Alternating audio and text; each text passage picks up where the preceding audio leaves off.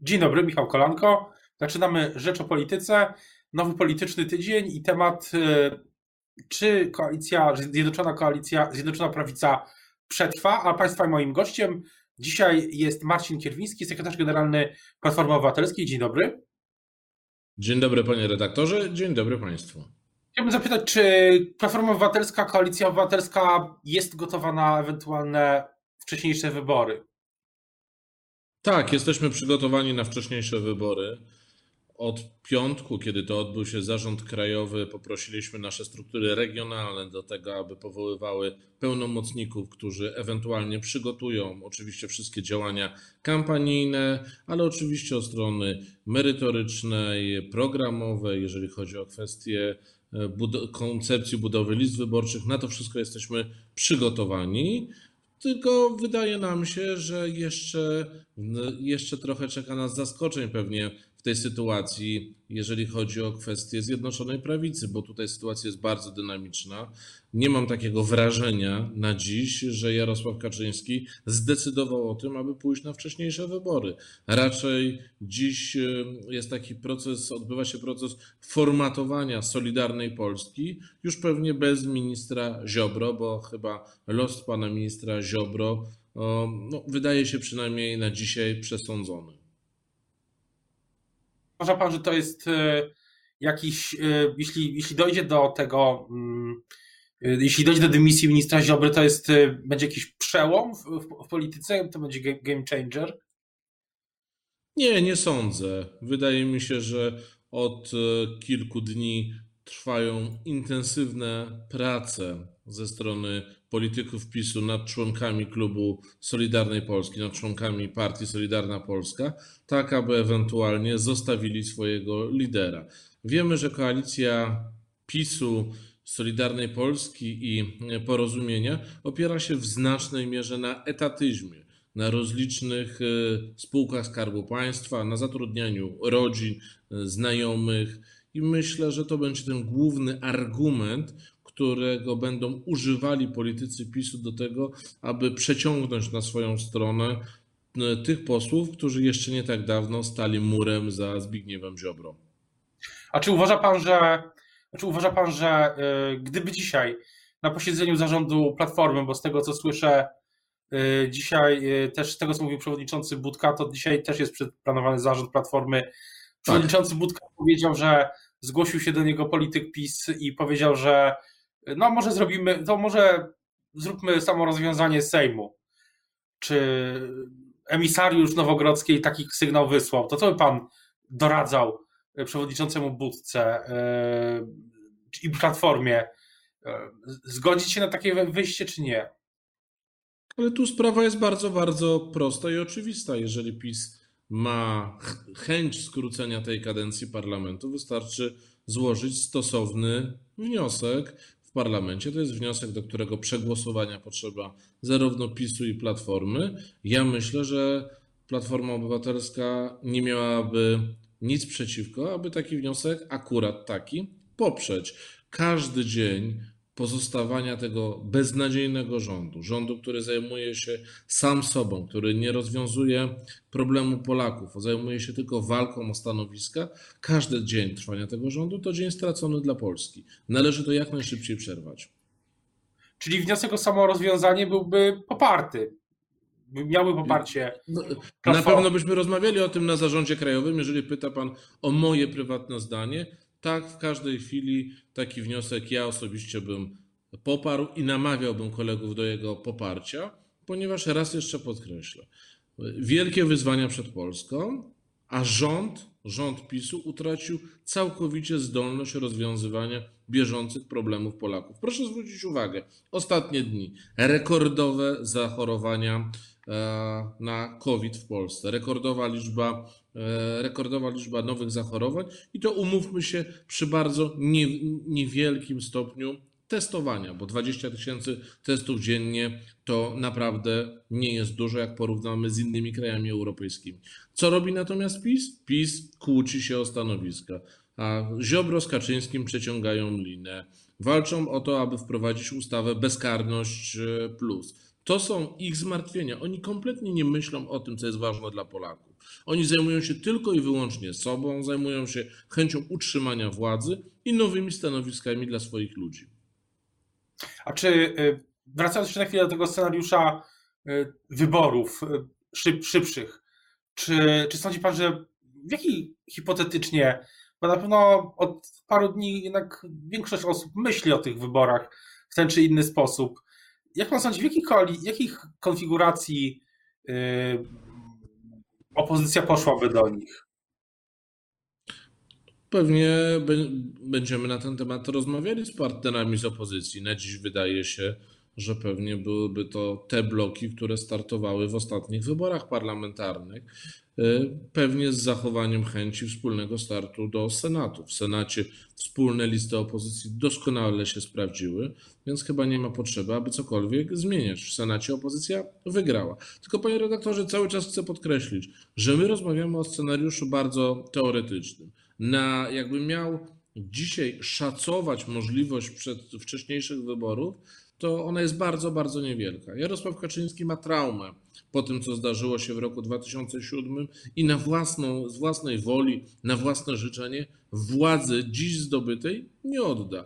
Raczej będzie brnął w scenariusz rządu mniejszościowego, e, tak aby kupić sobie czas niezbędny do kupienia posłów, którzy e, chcieliby poprzeć rząd samego PiSu, a zdolności y, do kłusowania i korumpowania e, słabych ogniw w różnych klubach parlamentarnych pisma bardzo, bardzo duże. Wszyscy, wszyscy wiemy, w jaki sposób w PiSie odbywają się tego typu procesy. Słyszeliśmy to kiedyś na taśmach pani Beger, ale też możemy zaobserwować, jakie kariery robią na przykład pani poseł Możdżanowska, dziś europosłanka, wcześniej minister, a kiedyś członkini jednej z partii opozycyjnych. A czy mówi Pan o Senacie i na, na chwilę zostawmy może Zjednoczoną Prawicę. Ja chciałbym zapytać, jaka jest strategia, jak Pan sądzi, co się wydarzy w Senacie z tą ustawą o ochronie zwierząt i co, co w ogóle dalej z nią? No myślę, że będą poprawki. Myślę, że senatorowie, będziemy z nimi na ten temat rozmawiali, będą w znacznej mierze powtórzą te poprawki, które składane były w Sejmie, a które nie zostały przedyskutowane przez PiS i przyjęte przez PiS. Tam było wiele bardzo ważnych poprawek. Poprawki chociażby dotyczące wsparcia dla tych przedsiębiorców, którzy na ustawie o ochronie zwierząt po prostu tracą tym ludziom należy pomóc, tak jak i pomóc należy tym pracownikom tych firm, którzy w wyniku, e, w wyniku przebranżowienia przedsiębiorstw, zmiany profilu ich działalności, mogliby ewentualnie stracić pracę albo mieć pogorszone warunki pracy. To są rozwiązania, które powinny być wprowadzone. E, to są rozwiązania, które obowiązek do ich wprowadzenia ma rząd no nie za bardzo się do tego poczuwa, więc my jako opozycja takie rozwiązania zgłaszaliśmy i pewnie będziemy także zgłaszać w Senacie. A czy mm, myśli pan, że Platforma miała wyjść, miała tutaj mm, alternatywę, jeśli chodzi o ustawę o ochronie zwierząt, o piątkę dla zwierząt, bo mm, czy, czy była jakaś, e, e, czy, czy uważa pan, że była jakaś alternatywa dla poparcia tej ustawy? No bo jednak ustawy którą sam pan przyznał, jak pan mówi, i też e, mówią o tym politycy koalicji obywatelskiej, no nie, niedoskonałej.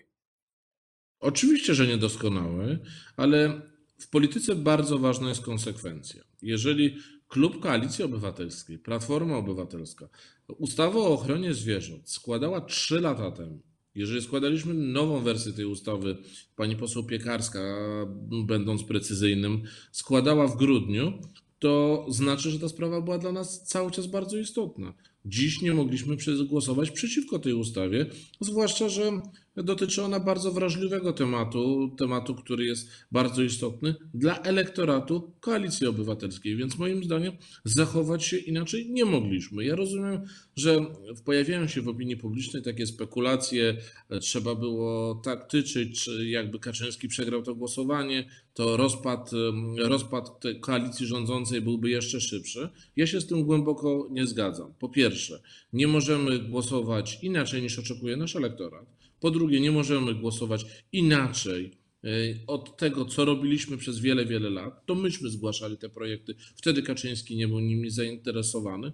No i wreszcie trzecia sprawa. Dość naiwne jest myślenie, że kryzys w Zjednoczonej Prawicy wiąże się z głosowaniem nad tą ustawą. Przecież Kaczyński tak naprawdę e, nie obchodzą go kompletnie prawa zwierząt, jest zainteresowany tylko i wyłącznie jedną kwestią, a mianowicie przykróceniem władzy pana Ziobry e, i robi to bardzo, bardzo konsekwentnie. Ja wczoraj na użytek jednego z programów telewizyjnych powiedziałem, że dokonuje się teraz, Kaczyński dokonuje na Ziobrze swoistego politycznego uboju rytualnego i to jest myślę bardzo dobre określenie, dlatego że Zbigniew, cały obóz Zjednoczonej Prawicy obserwuje, w jaki sposób Kaczyński e, traktuje swojego byłego koalicjanta, czy aktualnego koalicjanta. To ma być sygnał dla posłów e, PiSu.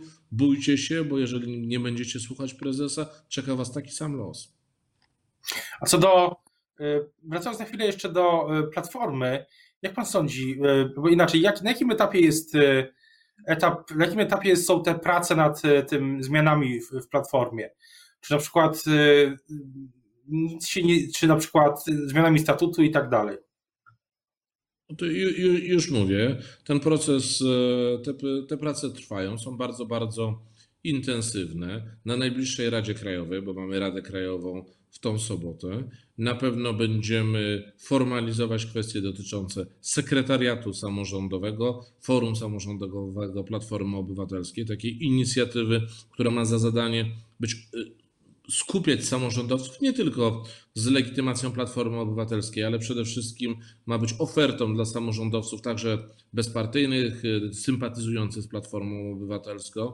W ciągu kilku najbliższych dni, a będzie to zapowiedziane także na Radzie Krajowej, powołana zostanie komisja statutowa. Ona ma rzeczywiście zajmować się kwestiami e, zmian w statucie, ale to proces trochę szerszy. Ona ma tak naprawdę zajmować się procedurą usprawniania działania całej Platformy Obywatelskiej i wprowadzania zmian, które mają przyczynić się do tego, aby Platforma działała lepiej. Na ostatnim zarządzie krajowym przyjęliśmy dwie bardzo ważne z punktu widzenia funkcjonowania partii uchwały. Uchwała otwierająca partię, ułatwiająca proces e, przyjmowania nowych e, członków do Platformy Obywatelskiej za pośrednictwem e,